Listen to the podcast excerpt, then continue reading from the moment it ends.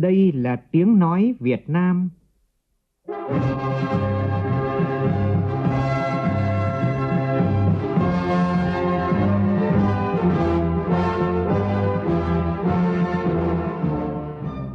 là tiếng nói Việt Nam, phát thanh từ Hà Nội, thủ đô nước Cộng hòa xã hội chủ nghĩa Việt Nam.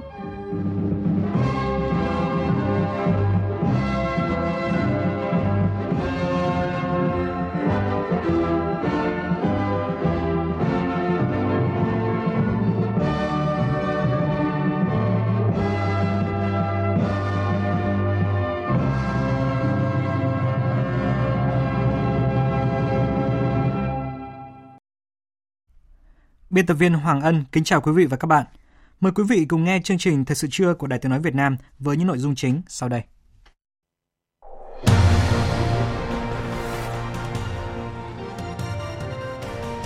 Thủ tướng Nguyễn Xuân Phúc chủ trì phiên họp về quy định thực hiện dự án xây dựng chuyển giao gọi tắt là BT và tháo gỡ các khó khăn trong triển khai thực hiện luật quy hoạch.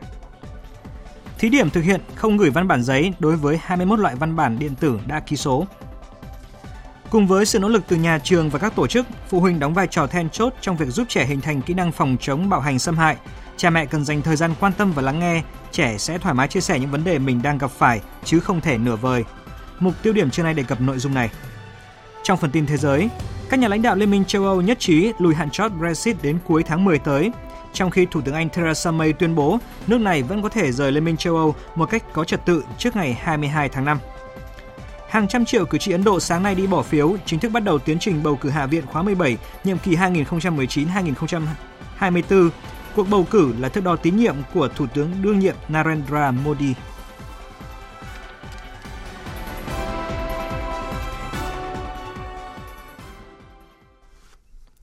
Bây giờ là nội dung chi tiết. Sáng nay tại Hà Nội, Thủ tướng Nguyễn Xuân Phúc chủ trì họp thường trực chính phủ thảo luận về những vấn đề còn ý kiến khác nhau của dự thảo nghị định quy định việc sử dụng tài sản công để thanh toán cho nhà đầu tư khi thực hiện dự án BT, hợp đồng xây dựng chuyển giao. Tin của phóng viên Vũ Dũng. Tại phiên họp, các đại biểu đều cho rằng thực hiện các dự án BT là rất quan trọng trong bối cảnh nguồn lực ngân sách nhà nước hạn chế. Bản chất của dự án BT là nhà nước huy động vốn xã hội đầu tư công trình cần thiết, sau đó đổi trả bằng tài sản hàng hóa khác. Thời gian qua, không ít dự án BT bị cho là có thất thoát, nhất là các dự án thanh toán cho nhà đầu tư bằng đất đai. Bởi thực tế giá trị đất đai bị tính giá thấp hơn giá trị thực theo thị trường, trong khi giá dự án BT được định giá khá cao khiến phần thiệt thuộc về nhà nước.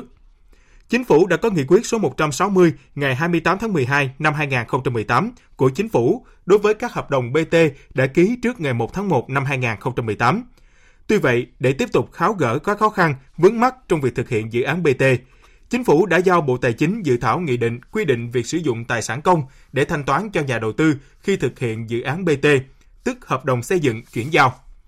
Sau khi lấy ý kiến các bộ ngành địa phương thì vẫn còn một số vấn đề cần thảo luận làm rõ, thống nhất, trong đó có quy định hình thức giao đất theo nguyên tắc ngang giá, không thông qua đấu giá, có nên đấu thầu đồng thời dự án BT và đấu giá quyền sử dụng đất hay không. Các đại biểu dự họp cũng thảo luận về việc thực hiện dự án BT bằng tiền.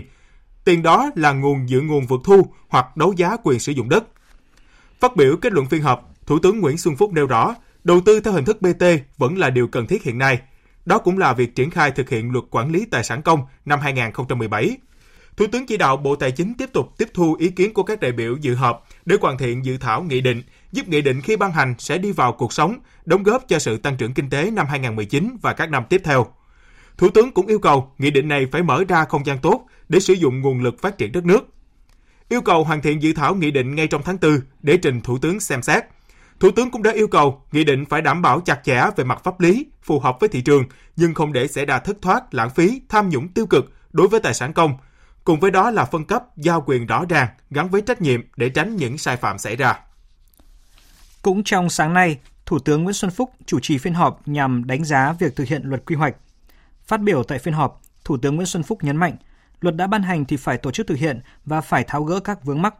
Nếu có những vấn đề vướng mắc ngoài thẩm quyền của chính phủ thì phải báo cáo Quốc hội, tránh ách tắc cản trở dòng chảy của xã hội. Theo báo cáo của Bộ Kế hoạch và Đầu tư, thì một số khó khăn hiện nay trong triển khai luật quy hoạch đó là chưa có nghị định quy định chi tiết thi hành một số điều của luật quy hoạch. Do đó các địa phương, bộ ngành chưa thể lập quy hoạch mới cho giai đoạn 2021-2030 theo quy định của luật quy hoạch. Theo báo cáo của Văn phòng Chính phủ, một số bộ ngành phản ánh khó khăn trong việc triển khai luật quy hoạch. Theo đó, có 39 quy hoạch ngành quốc gia, 63 quy hoạch tỉnh chưa thể triển khai do chưa có hướng dẫn cụ thể. Quy hoạch và kế hoạch sử dụng đất 2016-2020 của 5 tỉnh thành phố là Đà Nẵng, Quảng Nam, Bến Tre, Cà Mau, Hải Dương không thể ban hành vì chưa có nghị định hướng dẫn chi tiết. Bên cạnh đó có khoảng 25 quy hoạch các ngành như quy hoạch xây dựng vùng, tỉnh, quy hoạch khoáng sản, quy hoạch điện lực, quy hoạch cấp nước của các vùng kinh tế trọng điểm không thể ban hành. Khoảng gần 370 dự án đầu tư sản xuất công nghiệp không thể triển khai vì vướng quy hoạch, tập trung ở các dự án lưới điện, điện mặt trời, các dự án xử lý rác thải điện. Nguyên nhân là việc sửa đổi bổ sung 52 luật pháp lệnh có liên quan đến luật quy hoạch, nên pháp luật chuyên ngành có liên quan đến quy hoạch đã hết hiệu lực từ ngày 1 tháng 1 năm 2019. Vì vậy, các quy hoạch này không thể trình duyệt theo quy định của pháp luật chuyên ngành mà phải trình theo luật quy hoạch nhưng lại chưa có hướng dẫn của luật quy hoạch. Thủ tướng Nguyễn Xuân Phúc kết luận phiên họp cho biết, theo thống kê cả nước có khoảng 17.000 quy hoạch các cấp, có sự chồng chéo và cần thiết phải bãi bỏ những quy hoạch không cần thiết. Do đó, việc có luật quy hoạch là điều rất quan trọng. Thủ tướng cũng giao Phó Thủ tướng Trịnh Đình Dũng cần tiếp tục chỉ đạo để tháo gỡ các khó khăn trong triển khai thực hiện luật quy hoạch. Trước mắt phải ban hành một nghị định hướng dẫn thực hiện luật quy hoạch, những điểm không vướng mắc. Cùng với đó, những điểm còn vướng mắc không thể thực hiện được thì chính phủ báo cáo Thường vụ Quốc hội xin chậm lại. Thủ tướng cho rằng việc chậm có lý do từ tính phức tạp của vấn đề, đồng thời có quá nhiều luật liên quan đến luật quy hoạch mà chưa thể sửa ngay được. Thủ tướng cũng yêu cầu các nhiệm vụ này phải hoàn thành trong tháng 4 này để báo cáo Quốc hội. Các cấp ngành vẫn tiếp tục triển khai các vấn đề đặt ra, trong đó ban hành nghị định để tạo thuận lợi cho sản xuất kinh doanh và dòng chảy kinh tế xã hội. Thủ tướng Chính phủ vừa yêu cầu các bộ ngành địa phương thí điểm không gửi văn bản giấy đối với 21 loại văn bản điện tử đã ký số. Thời gian thực hiện thí điểm từ nay đến hết ngày 10 tháng 5. Tin chi tiết cho biết. Để nâng cao hiệu quả gửi nhận văn bản điện tử có ký số giữa các bộ ngành địa phương, Thủ tướng Chính phủ đề nghị các bộ ngành địa phương thực hiện ký số tất cả các văn bản điện tử gửi nhận trên trục liên thông văn bản quốc gia, trừ văn bản mật giữa các bộ, cơ quan ngang bộ, cơ quan thuộc chính phủ, Ủy ban nhân dân tỉnh thành phố trực thuộc trung ương và văn phòng chính phủ. Theo đó, các bộ ngành địa phương thí điểm không gửi văn bản giấy đối với 21 loại văn bản điện tử đã ký số. Trong đó, văn bản quy phạm pháp luật gồm Nghị định của Chính phủ, quyết định của Thủ tướng Chính phủ, thông tư của Bộ trưởng, Thủ trưởng cơ quan ngang bộ, văn bản hành chính gồm văn bản hành chính của Chính phủ, Thủ tướng Chính phủ, nghị quyết của Chính phủ, quyết định của Thủ tướng Chính phủ, lãnh đạo của các bộ ngành địa phương, chỉ thị, quy chế, quy định, thông báo, hướng dẫn, kế hoạch, đề án, dự án, báo cáo, tờ trình, công văn, công điện, giấy mời, phiếu gửi, phiếu chuyển. Thời gian thực hiện thí điểm từ nay đến hết ngày 10 tháng 5 năm 2019. Thưa quý vị, trong chuyến thăm và làm việc tại Hoa Kỳ, Bộ trưởng chủ nhiệm Văn phòng Chính phủ Mai Tiến Dũng hôm nay đã tham dự hội nghị bàn tròn chính sách đầu tư với Asia Group. Hội nghị có sự tham gia của ông Kurt Campbell, cựu trợ lý Ngoại trưởng Mỹ, chủ tịch và là CEO của Asia Group, thành viên và đối tác của Asia Group, lãnh đạo một số công ty và một số cựu quan chức chính quyền Mỹ. Phạm Huân, phóng viên Đài tiếng nói Việt Nam thường trú tại Mỹ, phản ánh. Phát biểu tại hội nghị, cung cấp thông tin về phát triển kinh tế xã hội của Việt Nam, Bộ trưởng chủ nhiệm Văn phòng Chính phủ Mai Tiến Dũng cho biết, năm 2018, GDP của Việt Nam đạt mức tăng trưởng là 7,08%. Chính phủ Việt Nam đã hoàn thành toàn bộ 12 chỉ tiêu kế hoạch đề ra, trong đó 9 chỉ tiêu vượt kế hoạch. Quan hệ Việt Nam Hoa Kỳ thời gian qua tiếp tục phát triển tốt đẹp, đạt nhiều tiến triển thực chất, toàn diện. Về kinh tế thương mại, kim ngạch thương mại Việt Nam Hoa Kỳ tiếp tục giữ đạt tăng trưởng cao, đạt 60,2 tỷ đô la năm 2018, tăng hơn 18% so với năm 2017. Bộ trưởng chủ nhiệm Văn phòng Chính phủ Mai Tiến Dũng cho biết, Thời gian qua, Thủ tướng Chính phủ đã tạo nhiều điều kiện thuận lợi cho doanh nghiệp Hoa Kỳ hoạt động tại Việt Nam như Thủ tướng Chính phủ đã đồng ý điều chỉnh giấy chứng nhận đăng ký đầu tư cho dự án Hồ Tràm, đồng ý quỹ đầu tư Warburg Pincus tham gia vào dự án cùng với quỹ Habinger, đồng ý tập đoàn AES tham gia đầu tư vào tổ hợp nhà máy điện khí tự nhiên hóa lỏng và kho khí tự nhiên hóa lỏng tại Sơn Mỹ, Bình Thuận. Chủ tịch và CEO của Asia Group Kurt Campbell thay mặt các đại biểu của Hoa Kỳ chào mừng Bộ trưởng chủ nhiệm Văn phòng Chính phủ Mai Tiến Dũng và đoàn công tác đến làm việc tại Washington DC. Ông Campbell cho biết Asia Group và các công ty mong muốn trao đổi về quan hệ Việt Nam-Hoa Kỳ cũng như tìm hiểu về môi trường đầu tư của Việt Nam và các cơ hội thu hút đầu tư tại Việt Nam. Tại hội nghị, các đại biểu đến từ các công ty của Hoa Kỳ như Google, AIG, Asia Pacific và Visa chia sẻ về quá trình đầu tư tại Việt Nam và vui mừng khi thấy những thay đổi của Việt Nam trong vấn đề cải cách và cho biết môi trường đầu tư tại Việt Nam ngày càng hấp dẫn và là điều kiện để các doanh nghiệp tăng cường đầu tư tại Việt Nam. Các công ty cũng bày tỏ quan tâm về tìm hiểu về sự cạnh tranh trong môi trường đầu tư của các nước tại khu vực châu Á, trong đó có Việt Nam, cũng như lắng nghe những mong muốn của Việt Nam để tiếp tục có sự hợp tác phát triển. Trước đó, cũng trong chuyến thăm và làm việc tại Hoa Kỳ, Bộ trưởng chủ nhiệm Văn phòng Chính phủ Mai Tiến Dũng đã có buổi làm việc với cơ quan phát triển quốc tế Hoa Kỳ USAID. Tại cuộc gặp, Bộ trưởng Mai Tiến Dũng tin tưởng quan hệ hợp tác giữa hai bên sẽ tiếp tục phát triển thuận lợi thông qua chiến lược hợp tác phát triển quốc gia của USAID tại Việt Nam giai đoạn 2020-2024 mà cơ quan này đang xây dựng. Đề nghị USAID tiếp tục tham vấn đầy đủ các cơ quan Việt Nam trong quá trình xây dựng chiến lược này để có một định hướng hỗ trợ tốt nhất cho Việt Nam. Sáng nay, đoàn công tác của Tiểu ban Văn kiện Đại hội 13 của Đảng do ông Trần Cẩm Tú, Bí thư Trung ương Đảng, chủ nhiệm Ủy ban Kiểm tra Trung ương, thường trực Tiểu ban làm trưởng đoàn đã làm việc với Ban Thường vụ tỉnh ủy Thừa Thiên Huế về công tác chuẩn bị văn kiện Đại hội 13 của Đảng. Tin của phóng viên Lê Hiếu, thường trú tại miền Trung. Qua 10 năm thực hiện cương lĩnh xây dựng đất nước trong thời kỳ quá độ lên chủ nghĩa xã hội, bổ sung phát triển năm 2011 và thực hiện nghị quyết Đại hội 12 của Đảng bộ tỉnh Thừa Thiên Huế, địa phương này đã đạt được một số thành tựu nổi bật. Phát triển kinh tế của tỉnh theo hướng tăng trưởng xanh và bền vững được xác định là chiến lược lâu dài. Trọng tâm là chuyển dịch cơ cấu kinh tế từ công nghiệp dịch vụ nông nghiệp sang dịch vụ công nghiệp nông nghiệp. Tỷ lệ hộ nghèo giảm còn 4,92%. Tuy nhiên, khu vực kinh tế nhà nước, kinh tế tập thể, hiệu quả hoạt động chưa cao, khu vực kinh tế tư nhân phát triển về số lượng nhưng chủ yếu vẫn là doanh nghiệp nhỏ và siêu nhỏ. Tại buổi làm việc, ông Trần Cẩm Tú, Bí thư Trung ương Đảng, chủ nhiệm Ủy ban Kiểm tra Trung ương chỉ ra những hạn chế của tỉnh Thừa Thiên Huế như việc phát huy lợi thế của vùng đất văn hóa Huế để phát triển du lịch dịch vụ còn yếu, việc huy động nguồn lực để trùng tu tôn tạo bảo tồn di sản di tích còn hạn chế. Ông Trần Cẩm Tú cũng đề nghị tỉnh Thừa Thiên Huế cần tập trung lãnh đạo chỉ đạo phát triển du lịch, dịch vụ trở thành một ngành kinh tế mũi nhọn thực sự, giải quyết hài hòa giữa bảo tồn hệ thống di sản thế giới phù hợp với phát huy giá trị thực hiện thắng lợi nghị quyết Đại hội Đảng bộ các cấp, chuẩn bị tốt cho Đại hội Đảng bộ tỉnh nhiệm kỳ tới và Đại hội lần thứ 13 của Đảng. Đoàn công tác đã ghi nhận những kiến nghị của tỉnh Thừa Thiên Huế để báo cáo tiểu ban văn kiện Đại hội 13. Sáng nay tại Hà Nội, Kiểm toán nhà nước tổ chức hội thảo cơ chế kiểm soát quyền lực trong lĩnh vực kiểm toán nhà nước, góp phần phòng chống tham nhũng, thực trạng và giải pháp hoàn thiện. Phóng viên Đình Hiếu đưa tin. Các tham luận tại hội thảo khẳng định với địa vị pháp lý là cơ quan kiểm tra tài chính nhà nước do Quốc hội thành lập, hoạt động độc lập và chỉ tuân theo pháp luật, Kiểm toán nhà nước là một trong những cơ quan trực tiếp có trách nhiệm phát hiện và phối hợp xử lý tham nhũng cũng như kiểm soát quyền lực nhằm hạn chế tình trạng tham nhũng. Trong những năm qua, đặc biệt là từ khi thực hiện luật phòng chống tham nhũng trong phạm vi nhiệm vụ quyền hạn của mình, Kiểm toán nhà nước đã xây dựng kế hoạch kiểm toán tập trung vào những vấn đề được Quốc hội, chính phủ và xã hội đặc biệt quan tâm các lĩnh vực trọng yếu dễ xảy ra thất thoát tham nhũng, lãng phí như đầu tư xây dựng cơ bản, quản lý đất đai, quản lý và khai thác tài nguyên khoáng sản, các dự án BT, BOT, hệ thống ngân hàng thương mại với phương châm phòng là chính.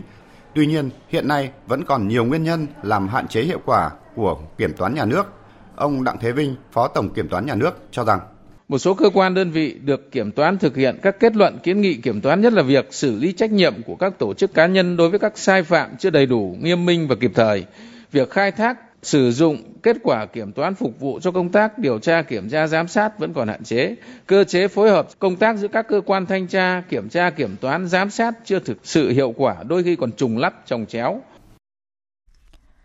Đại sứ quán Vương quốc Hà Lan tại Việt Nam và Ủy ban Nhân dân thành phố Đà Nẵng vừa phối hợp tổ chức hội thảo với chủ đề Mô hình phát triển và khai thác cảng chính của Hà Lan.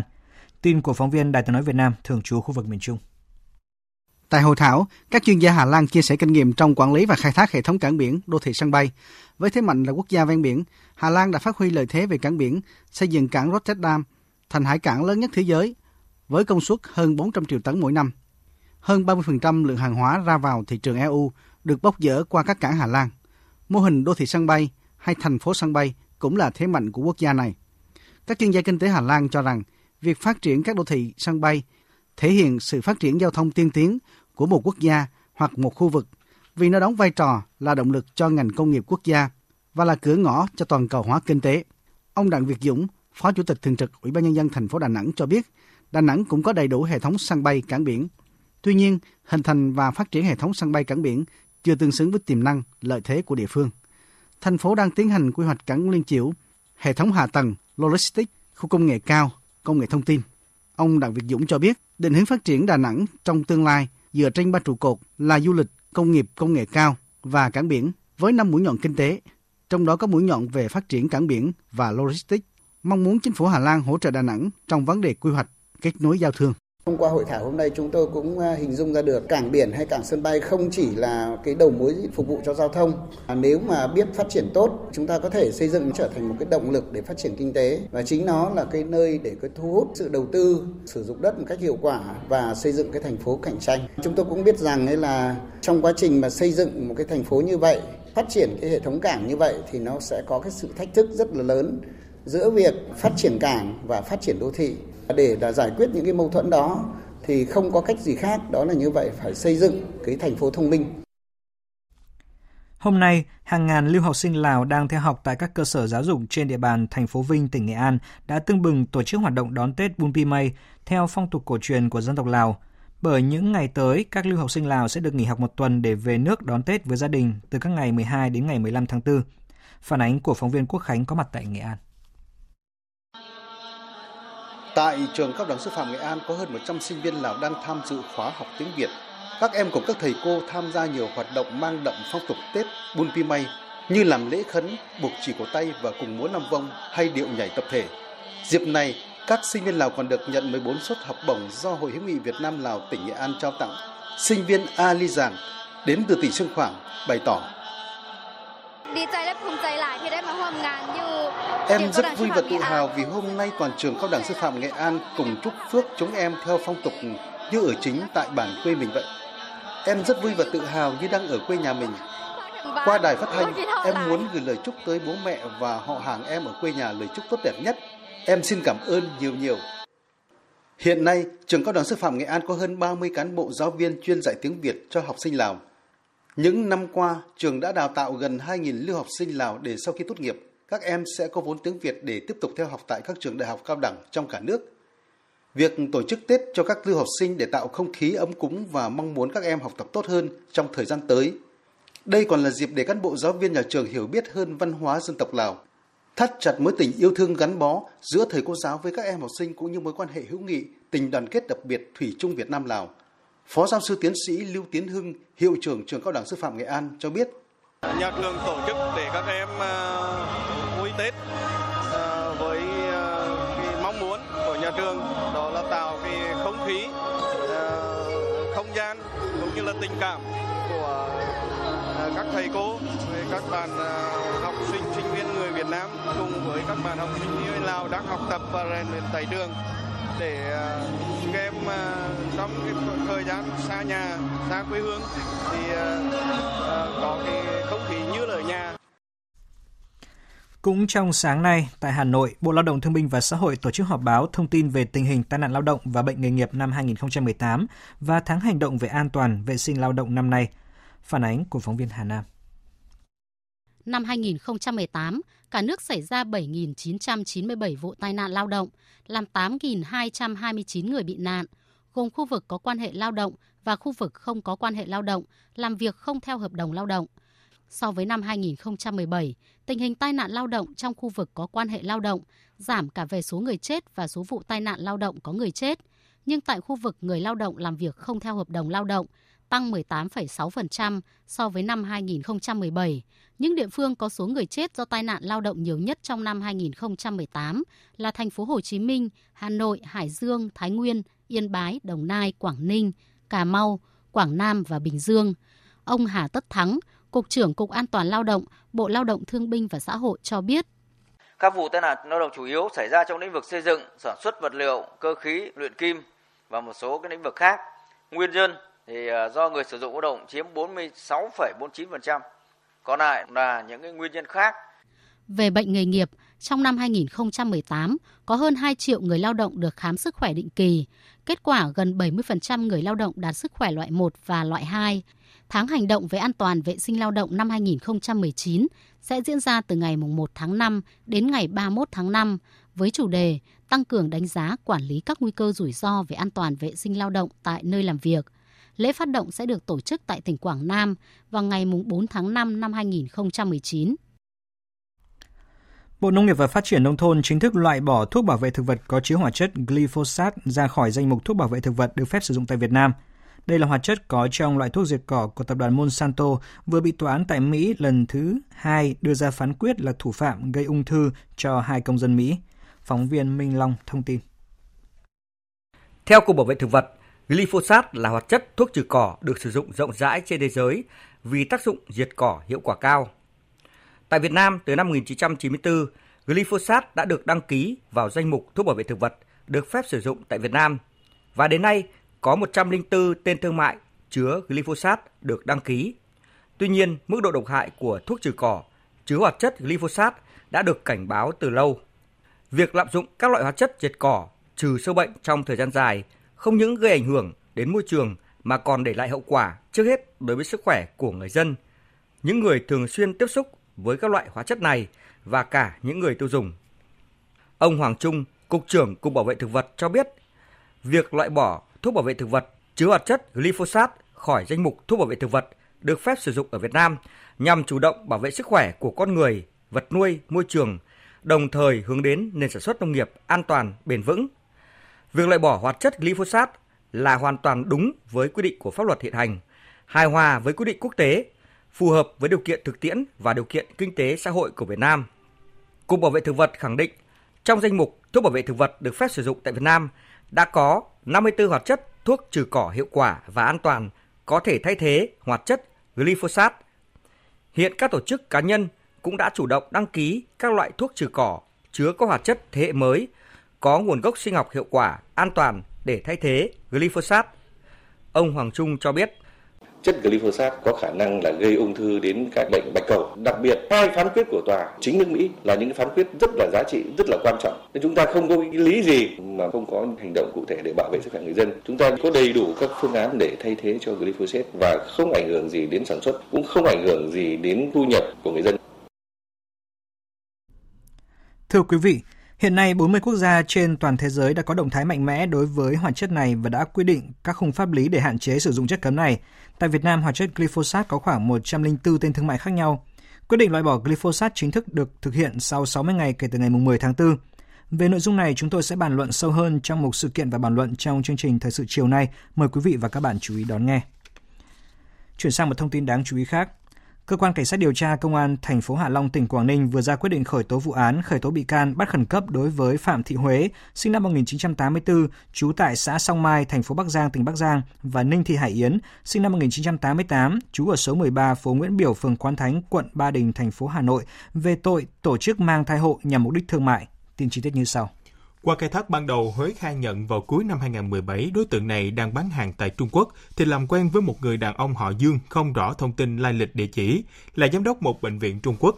Hai người thỏa thuận nếu tìm được người Việt Nam sang Trung Quốc mang thai hộ thì Huế sẽ được hưởng số tiền từ 50 đến 60 triệu đồng một người và tiền công chăm sóc người mang thai hộ là 1.000 nhân dân tệ, tương đương hơn 3 triệu đồng một người một tháng. Sau đó Huế về Việt Nam và thông qua mạng xã hội tìm được 4 người đồng ý mang thai hộ, trong đó có Ninh Thị Hải Yến, Ba người kia được Huế đưa sang Trung Quốc kế phôi thành công. Riêng Yến không đủ điều kiện để mang thai, nhưng cũng đã giới thiệu cho Huế 5 người đủ điều kiện mang thai hộ, và số người này đã được kế phôi thành công tại Trung Quốc. Huế khai nhận hiện còn 9 người Việt Nam đang mang thai hộ ở Trung Quốc. Cơ quan cảnh sát điều tra công an thành phố Hạ Long đã tiến hành khám xét khẩn trương các đối tượng liên quan thu giữ một số giấy khám sức khỏe của các thai phụ, một quyển sổ ghi chép và số tiền liên quan đến việc mua bán thực phẩm để nuôi dưỡng người mang thai. Hiện tại, Công an thành phố Hạ Long đã chuyển hồ sơ vụ án cho cơ quan cảnh sát điều tra Công an tỉnh Quảng Ninh để tiếp tục mở rộng điều tra xử lý các đối tượng theo đúng quy định của pháp luật. Và tiếp ngay sau đây sẽ là một số thông tin về thời tiết. Thưa quý vị, thưa các bạn, hôm nay nắng nóng tiếp tục xảy ra ở vùng núi Bắc Bộ và Trung Bộ. Thời tiết ở Hà Nội nền nhiệt cao với mức 33 độ, mưa rào và rông xuất hiện vài nơi trong ngày, về đêm giảm còn 25 độ. Nắng nóng thì sẽ tiếp tục xảy ra diện rộng ở các tỉnh từ Thanh Hóa đến Phú Yên với nhiệt độ cao nhất phổ biến 34 đến 37 độ, riêng vùng núi các tỉnh Trung Bộ phổ biến 37 đến 39 độ. Thời gian có nhiệt trên 35 độ là từ 12 đến 16 giờ.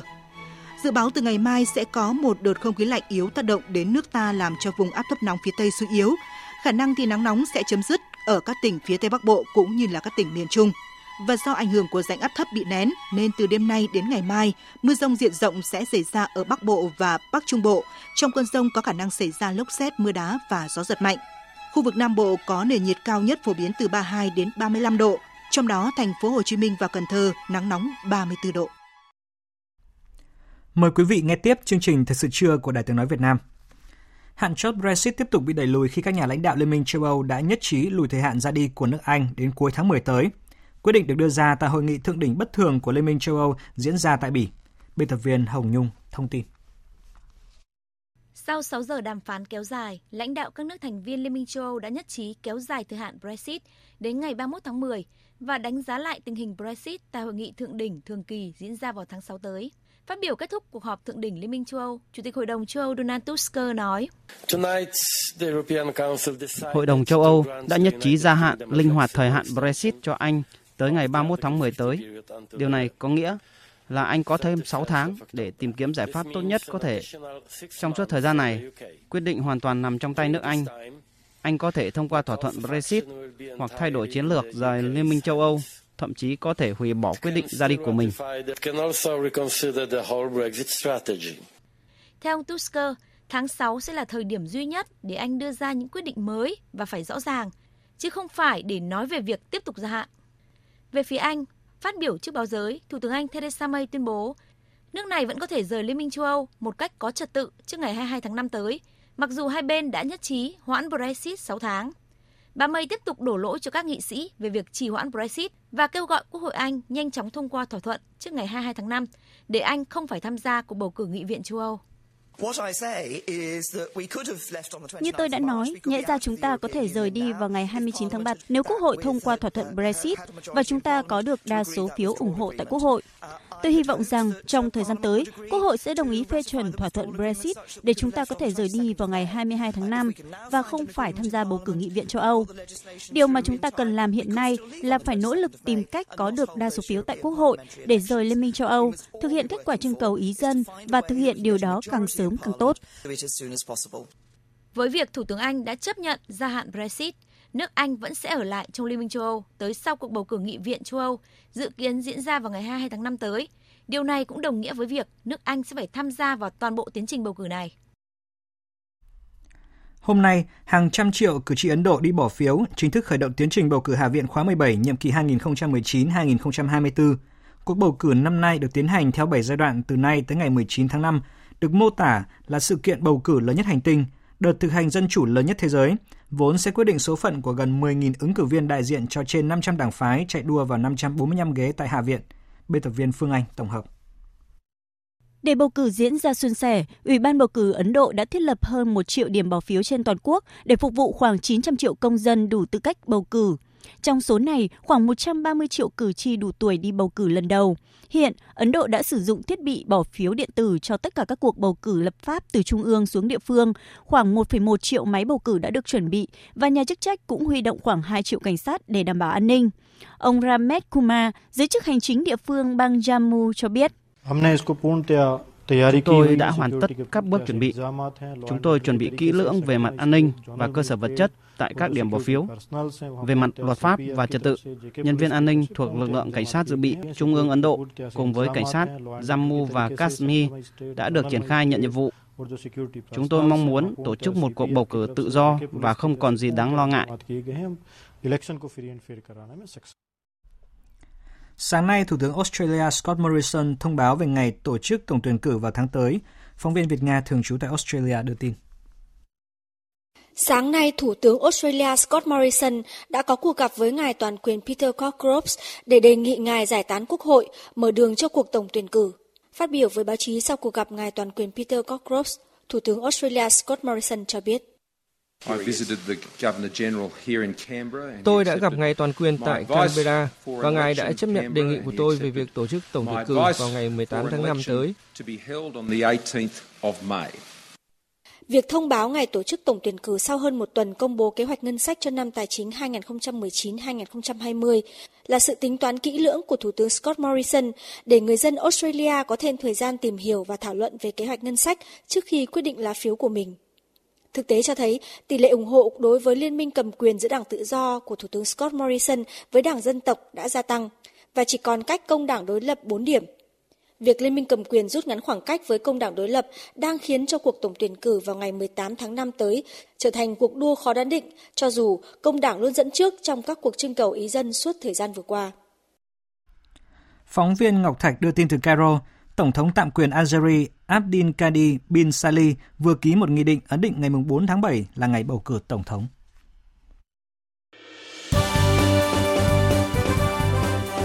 Thời sự tiếng nói Việt Nam.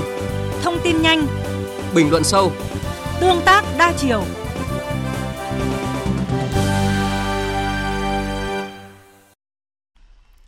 Thưa quý vị, Liên tiếp trong hơn một tháng qua, số vụ và số trẻ em bị xâm hại tình dục có chiều hướng tăng, diễn biến phức tạp và nghiêm trọng, khiến đời sống xã hội trở nên bất an, người dân cảm thấy lo lắng và bức xúc. Trẻ em trai và trẻ em gái đều có thể là nạn nhân của xâm hại tình dục. Như vụ việc mới đây nhất mà chúng tôi vừa thông tin đó là vụ một nhóm năm học sinh trường Trung học cơ sở Trần Phú quận Hoàng Mai bị thầy giáo dâm mô trong nhiều tháng. Cơ quan công an đã vào cuộc điều tra.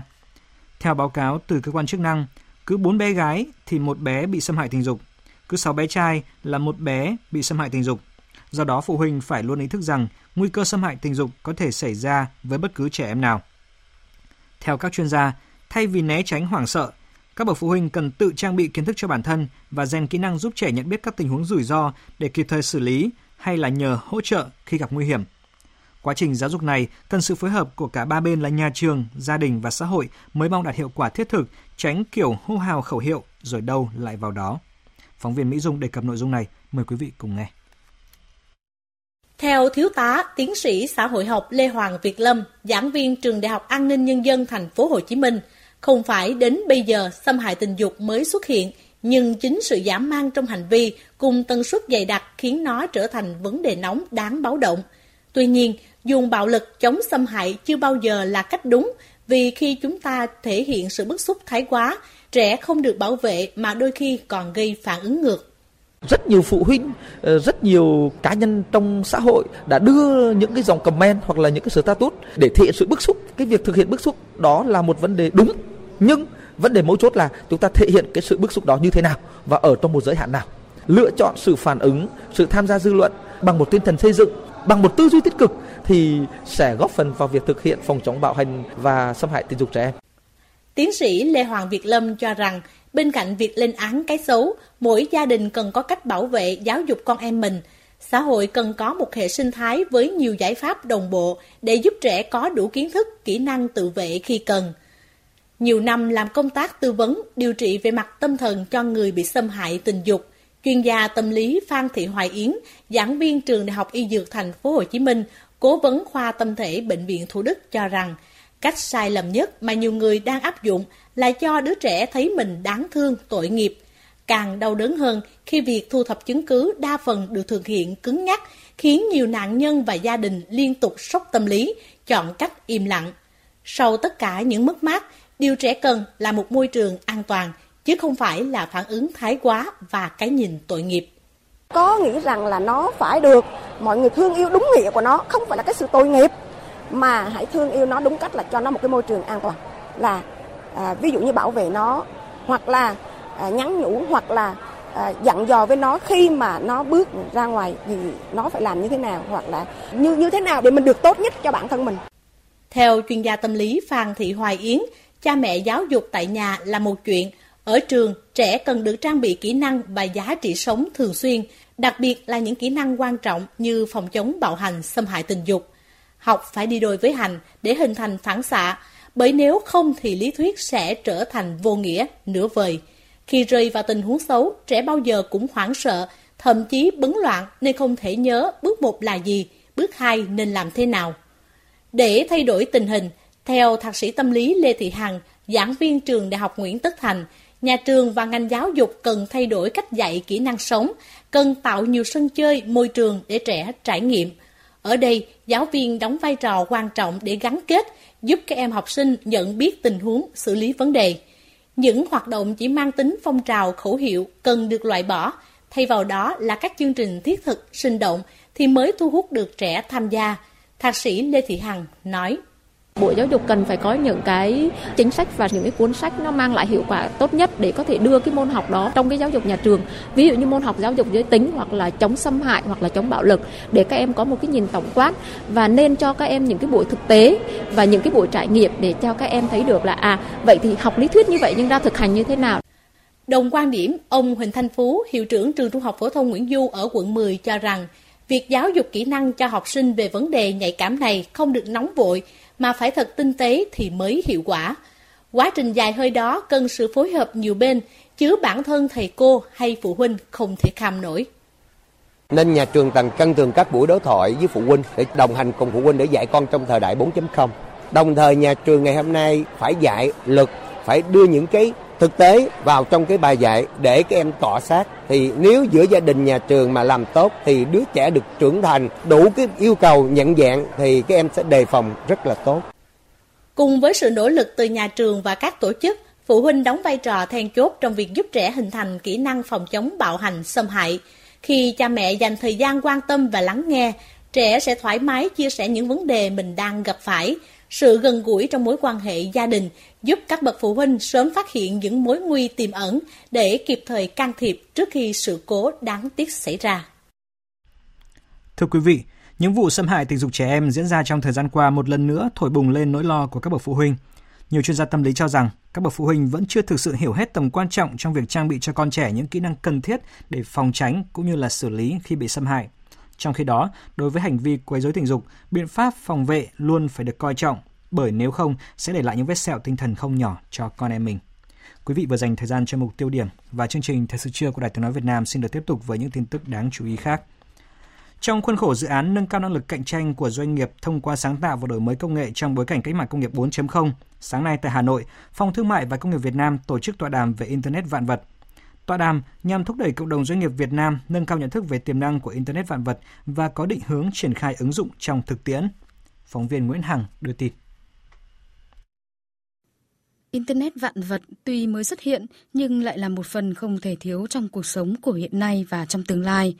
Việc ứng dụng mạng lưới, thiết bị kết nối Internet đang trở thành công nghệ có xu hướng ngày càng lớn đến đời sống con người, tác động rộng rãi đến nhiều lĩnh vực và là xu thế tất yếu của sự phát triển của thế giới nói chung và cộng đồng doanh nghiệp các đại biểu được giới thiệu dự án Internet vạn vật trong nông nghiệp, quan trắc môi trường, đô thị thông minh và sản xuất thông minh cho cộng đồng doanh nghiệp – theo ông Đào Ngọc Chiến, Phó Vụ trưởng Vụ Công nghệ cao, Bộ Khoa học và Công nghệ, việc trình diễn những điển hình ứng dụng phát triển công nghệ giúp doanh nghiệp tạo dựng quan hệ mới, tiếp cận, học hỏi được các công nghệ hiện đại, giúp doanh nghiệp phát triển sáng tạo bền vững, đồng thời nâng cao năng lực sản xuất, sản xuất ra các sản phẩm, dịch vụ tốt hơn, hợp lý hơn đối với người tiêu dùng. Ông Đào Ngọc Chiến cho rằng cái bối cảnh tranh của kinh tế toàn cầu hiện nay thì tố khác biệt của doanh nghiệp. Muốn khác biệt doanh nghiệp phải làm chủ công nghệ, phải có những cái sáng tạo trong ứng dụng công nghệ, phát triển công nghệ, tạo ra cái sự đặc biệt trong cái ứng dụng của mình. Các doanh nghiệp đầu tư mạnh hơn nữa cho cái hoạt động nghiên cứu phát triển để có được những sản phẩm đặc sắc, khác biệt, tạo ra cái tính cạnh tranh tốt hơn. Gần 1.000 nhà thuốc tại thành phố Hồ Chí Minh sẽ bị tạm ngừng kinh doanh nếu không kết nối mạng. Đây là thông tin được Sở Y tế thành phố thông tin mới đây. Các nhà thuốc này chỉ được hoạt động khi đã kết nối mạng. Theo lãnh đạo Sở Y tế thành phố, mục đích của việc kết nối này đó là tăng cường kiểm soát nguồn gốc, xuất xứ, chất lượng thuốc và kiểm soát kê đơn, quản lý kê đơn. Trong khi nhiều nước đã bắt đầu hoặc là có lộ trình cấm ống hút nhựa, tại Việt Nam mới đây, hệ thống Sài Gòn Co-op tuyên bố sẽ ngừng bán ống hút nhựa tại hơn 600 siêu thị. Theo thông tin từ đơn vị này, trong khoảng 3 tuần tới, những chiếc ống hút nhựa sẽ được loại bỏ hoàn toàn trên kệ hàng của hệ thống Sài Gòn Co-op, thay vào đó là sự xuất hiện của những ống hút giấy. Đây được xem là hệ thống bán hàng bán lẻ đầu tiên tại Việt Nam tuyên chiến với rác thải nhựa thông qua việc góp phần thay đổi hành vi tiêu dùng. Tiếp tục thông tin về vụ gần 90 công nhân nghi do ngộ độc thực phẩm tập thể tại Hải Dương. Nhóm phóng viên và cộng tác viên cơ quan thường trú khu vực Đông Bắc Đài Tiếng nói Việt Nam phản ánh. Sáng nay 11 tháng 4, sức khỏe của gần 90 công nhân công ty trách nhiệm hữu hạn May Hàn Việt đã cơ bản ổn định. Khoảng 2 phần 3 số công nhân đã được xuất viện. Chị Phạm Thị Thanh Huyền, công nhân công ty đang chuẩn bị được ra viện cho biết. Tình hình sức khỏe của em ổn định. Mong công ty ừ, kiểm tra những cái ừ, thực phẩm ăn công nhân cho nó ổn định, thực đơn hàng ngày của công nhân ăn. Trước đó vào chiều qua, số công nhân này được đưa đi cấp cứu tại Bệnh viện Đa khoa tỉnh Hải Dương và Bệnh viện Quân y 7 với các triệu chứng ngộ độc thực phẩm như nôn ói, mệt mỏi. Đi ngoài sau bữa ăn ca gồm các món rau cải luộc, cá biển kho, lạc giang, nước canh rau luộc và cơm. Trong số các nữ công nhân nhập viện có một số trường hợp đang mang thai. Công ty trách nhiệm hữu hạn May Hàn Việt, địa chỉ tại phường Cẩm Thượng, thành phố Hải Dương, tỉnh Hải Dương, có hàng nghìn công nhân hoạt động trong lĩnh vực may mặc. Hiện các cơ quan chức năng đang khẩn trương điều tra làm rõ nguyên nhân vụ việc. Phóng viên Hoàng Quy đưa tin, sáng nay Ủy ban nhân dân tỉnh Đắk Nông tổ chức lễ phát động tháng hành động vì an toàn thực phẩm năm 2019 với chủ đề Nói không với thực phẩm giả, thực phẩm kém chất lượng, bảo vệ quyền lợi người tiêu dùng. Với chủ đề Nói không với thực phẩm giả, thực phẩm kém chất lượng, bảo vệ quyền lợi người tiêu dùng, tháng hành động vì an toàn thực phẩm năm 2019 được triển khai với các nội dung chính như tập trung nâng cao vai trò trách nhiệm ý thức chấp hành vệ sinh an toàn thực phẩm của các cơ sở sản xuất kinh doanh, sử dụng, kinh doanh thực phẩm có nguồn gốc rõ ràng, tránh hàng giả, hàng kém chất lượng, kiên quyết đấu tranh tố giác các hành vi vi phạm về vệ sinh an toàn thực phẩm, triển khai chiến dịch truyền thông đảm bảo vệ sinh an toàn thực phẩm thông qua tuyên truyền, phổ biến các mô hình sản xuất kinh doanh các sản phẩm chuỗi thực phẩm an toàn. Phát biểu tại buổi lễ phát động, bà Tôn Thị Ngọc Hạnh, Phó Chủ tịch Ủy ban nhân dân tỉnh Đắk Nông đề nghị các cơ quan, đơn vị địa phương cần phối hợp tổ chức nghiêm túc tháng hành động vì an toàn vệ sinh thực phẩm năm 2019, thường xuyên thanh tra kiểm tra, bảo đảm an toàn thực phẩm tại các cơ sở sản xuất, sơ chế biến, buôn bán thực phẩm trên địa bàn tỉnh, xử lý nghiêm các hành vi vi phạm pháp luật về an toàn thực phẩm, lập lại trật tự kỷ cương trong sản xuất kinh doanh và tiêu dùng thực phẩm. Chúng tôi tiếp tục chỉ đạo để cho cái hệ thống quản lý an toàn vệ sinh thực phẩm trên địa bàn à, xây dựng được cái kế hoạch và triển khai một số cái nội dung một cách kịp thời và à, nghiêm túc. À, à, trong đó phải chú trọng tới thứ nhất là công tác à, thông tin truyền thông. Đấy, phải chú trọng truyền thông để đảm bảo chất lượng an toàn vệ sinh thực phẩm. Rồi à, phải tăng trường từ tăng cường công tác thanh tra kiểm tra.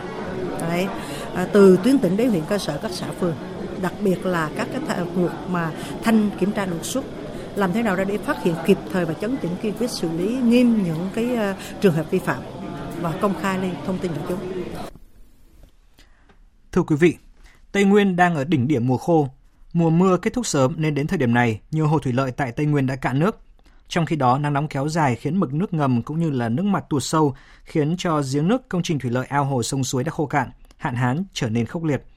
Tại huyện Buôn Đôn, tỉnh Đắk Lắk, hạn hán đã ảnh hưởng nghiêm trọng đến hàng nghìn hecta cây trồng và khiến hơn 1.500 hộ thiếu nước sinh hoạt trầm trọng. Phóng viên Tuấn Long thường trú tại khu vực Tây Nguyên phản ánh. Hai xã Tân Hòa và E Nhôn có gần 2.700 hộ thì đến trên 70% đang đối mặt với tình trạng thiếu nước sinh hoạt trầm trọng. Anh Vi Văn Định ở thôn 9, xã Tân Hòa, huyện Bôn Đôn cho biết, nguồn nước giếng khoan duy nhất của gia đình đã cạn kiệt từ hơn một tháng nay. Để có nước dùng, gia đình phải đi xa gần 5 cây số trở về sử dụng. Tuy nhiên, việc xin nước không phải lúc nào cũng sẵn có. Xin thì vào nhà người ta, người ta có giếng thì à, mình xin, người ta bơm lên bể mình vào mình xin. Lâu lâu mình giả tiền điện người ta. Ví dụ xin một tháng thì mình giả đôi ba lần gì đó. Mỗi lần thì khoảng ba bốn chục gì đó. Xung quanh đây ai cũng thế mà. Ai cũng phải đi xin. Hết nhà này đến nhà kia khó khăn. Sinh hoạt rồi ăn uống rồi là nhà cầu, nhà tắm là không giặt rũ đâu không đầy đủ. Đâm ra mặc quần áo và nhiều lúc bị ghẻ đấy chứ. Thiếu nước sinh hoạt thì nó ảnh hưởng nhiều thứ. Làm dân khó khăn lắm. Khô hạn thiếu nước sinh hoạt gay gắt không chỉ xảy ra với các hộ dân mà nhiều trường học bán trú ở huyện Bôn Đôn cũng chịu cảnh tương tự.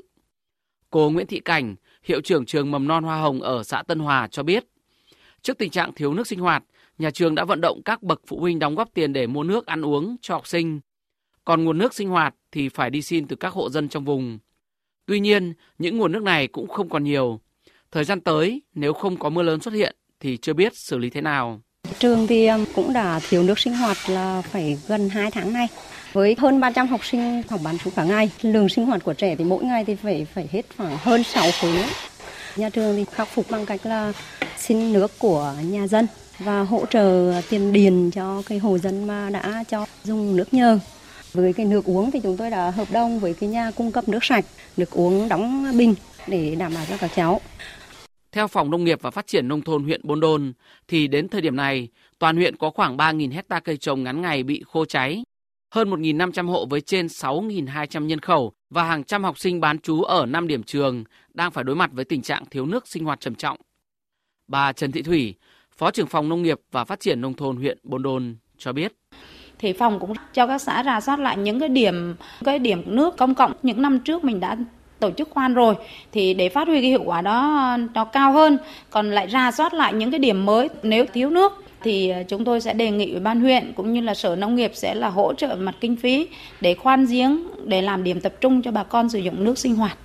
Tuyên truyền ờ, những cái hộ có nước thì chia sẻ với nhau để ờ, sử dụng. Theo kinh nghiệm của nhiều người ở Tây Nguyên, đến rằm tháng 3 âm lịch mà vẫn chưa có mưa thì hạn hán sẽ tiếp tục kéo dài đến rằm tháng 4 rằm tháng 3 đã đến cận kề người người ngửa mặt trong mưa dài hạn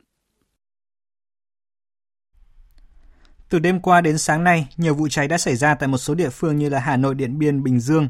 Khoảng 23 giờ đêm qua tại đèo Pha Đin trên tuyến quốc lộ 279 đoạn đi qua xã Tỏa Tình, huyện Tuần Giáo, tỉnh Điện Biên đã xảy ra một vụ cháy xe khách. Chiếc xe đã bị thiêu rụi hoàn toàn, ba người trên xe may mắn thoát nạn. Còn tại Hà Nội vào khoảng 7 giờ sáng nay tại ngôi nhà 5 tầng trên phố Lạc Trung, quận Hai Bà Trưng đã bất ngờ xảy ra cháy. Lực lượng chức năng đã kịp thời hướng dẫn 9 người thoát nạn. Tại Bình Dương, đến khoảng 10 giờ sáng nay, lực lượng phòng cháy chữa cháy tỉnh Bình Dương và thành phố Hồ Chí Minh vẫn đang tích cực khống chế vụ hỏa hoạn xảy ra tại kho chứa hàng của công ty Pan Pacific ở khu công nghiệp Sóng Thần 2, thị xã Di An, tỉnh Bình Dương và hiện thì vẫn chưa rõ thiệt hại về người.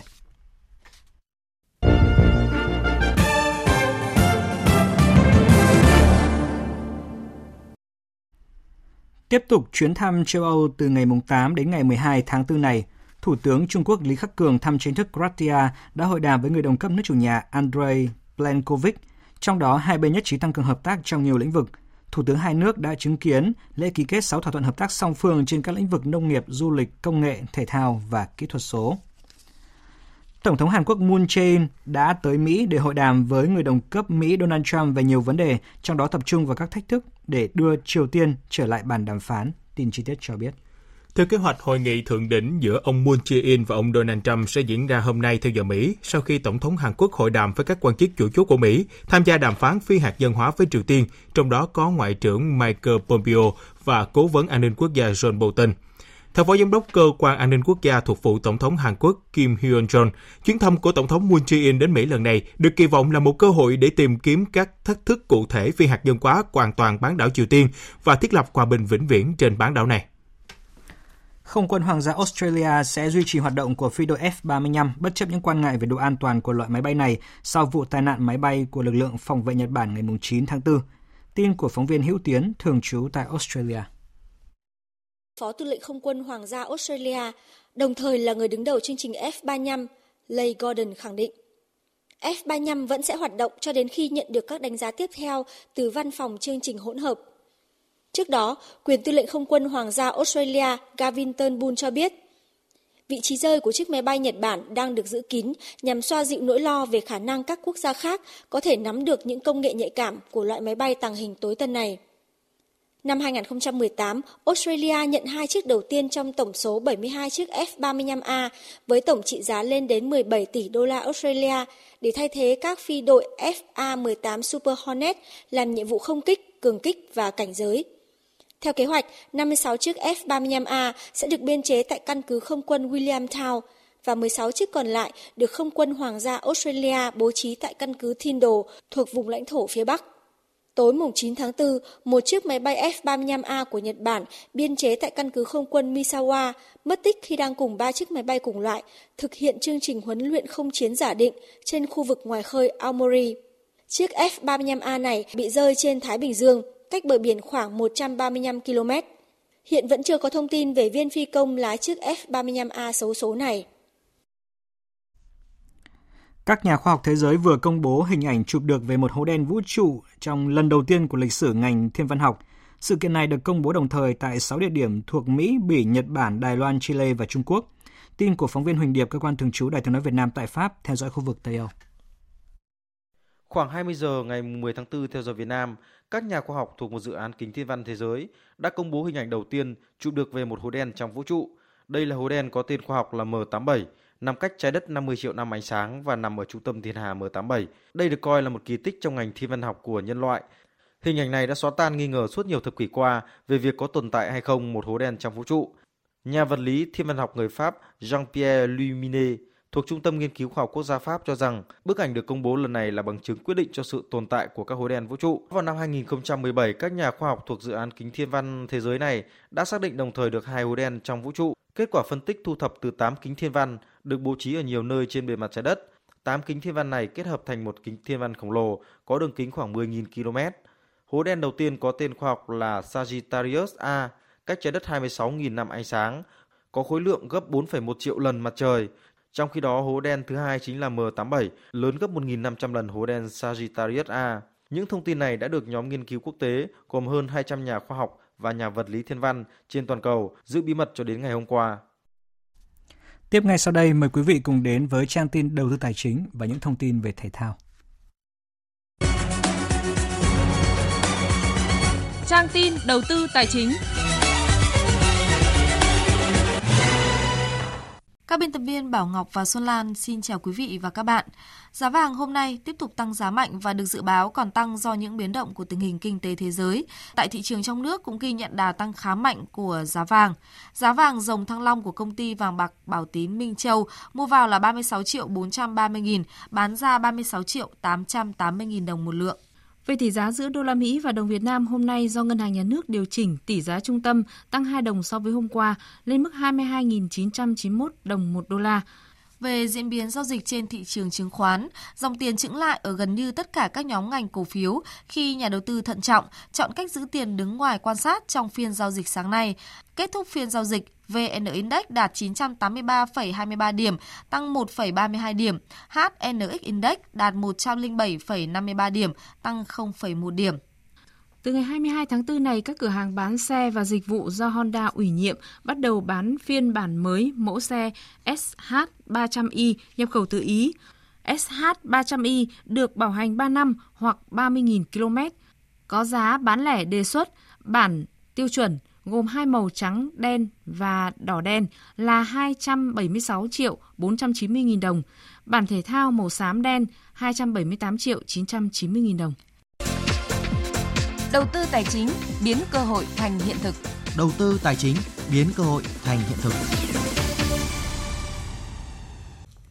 Thưa quý vị và các bạn, tại diễn đàn về khởi nghiệp Startup, bên cạnh những khúc mắc về hoạt động kinh doanh, một trong những vấn đề mà nhiều doanh nghiệp trẻ khi khởi nghiệp gặp phải đó là làm cách nào để có vốn đầu tư cho dự án và hoạt động kinh doanh.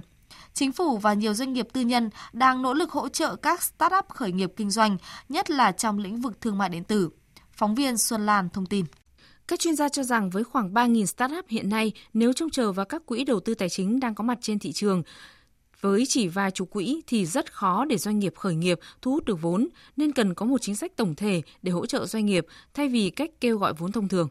Nhiều giải pháp đã được đưa ra như kêu gọi thành lập quỹ hỗ trợ khởi nghiệp, kêu gọi vốn vay ưu đãi cho các startup, thành lập sàn chứng khoán cho startup, thậm chí trích nguồn hỗ trợ khởi nghiệp từ Quỹ Phát triển Khoa học và Công nghệ Quốc gia. Theo ông Trần Việt Tùng, giám đốc của Fast Group, cần định hướng lộ trình cho các startup thì việc đầu tư vốn mới hiệu quả. Cũng cần có những cái chương trình giống như chương trình à, hệ sinh thái EMA đưa ra để định hướng định hình cái lộ trình các startup đi từng bước từng bước vững chắc và tạo ra giá trị thật.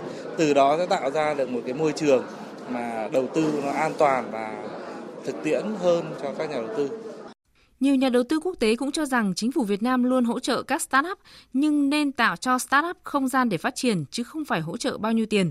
Nhìn sang các startup thực công nghệ của các nước lân cận như Grab, Gojek thì rõ ràng với nguồn vốn chính phủ, làm sao họ có thể huy động được nguồn vốn lên tới hàng tỷ đô la như vậy? Bà Bùi Thu Thủy, Phó Cục trưởng Cục Phát triển Doanh nghiệp Bộ Kế hoạch và Đầu tư cho biết. Bên Hàn Quốc cũng có cái mô hình như thế thì hiện nay chính phủ cũng đang xem xét và cũng có thể là có những cái mô hình là đối với các SME thì họ cũng sẽ có những cái sàn huy động mà dành cho quy mô của họ. Tức là hiện nay thì những cái sàn kia nó mang tính là cho những doanh nghiệp lớn hơn. Cho nên là chính phủ cũng xem xét và cũng có thể là nghiên cứu cái mô hình đó.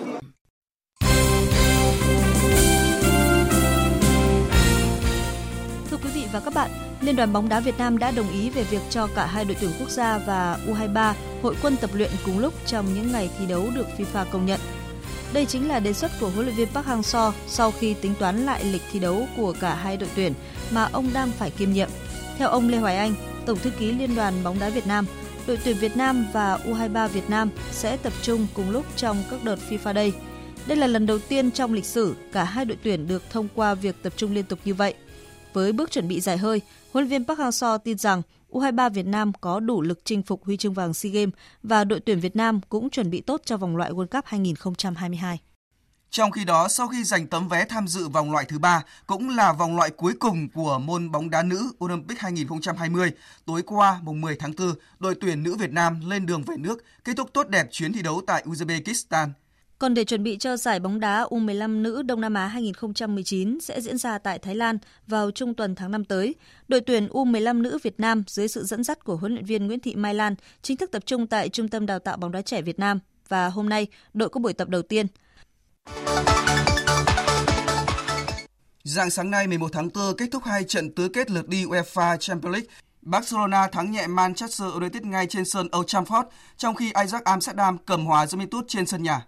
Tại sân Old Trafford, Barcelona giành chiến thắng 1-0 bằng bàn thắng ở phút thứ 12. Đó là tình huống mà tiền đạo Luis Suarez đánh đầu chạm vào người hậu vệ Luke Shaw, rồi bóng đi vào lưới của Manchester United. Dù thua trận, nhưng Man United vẫn còn cơ hội ở trận lượt về.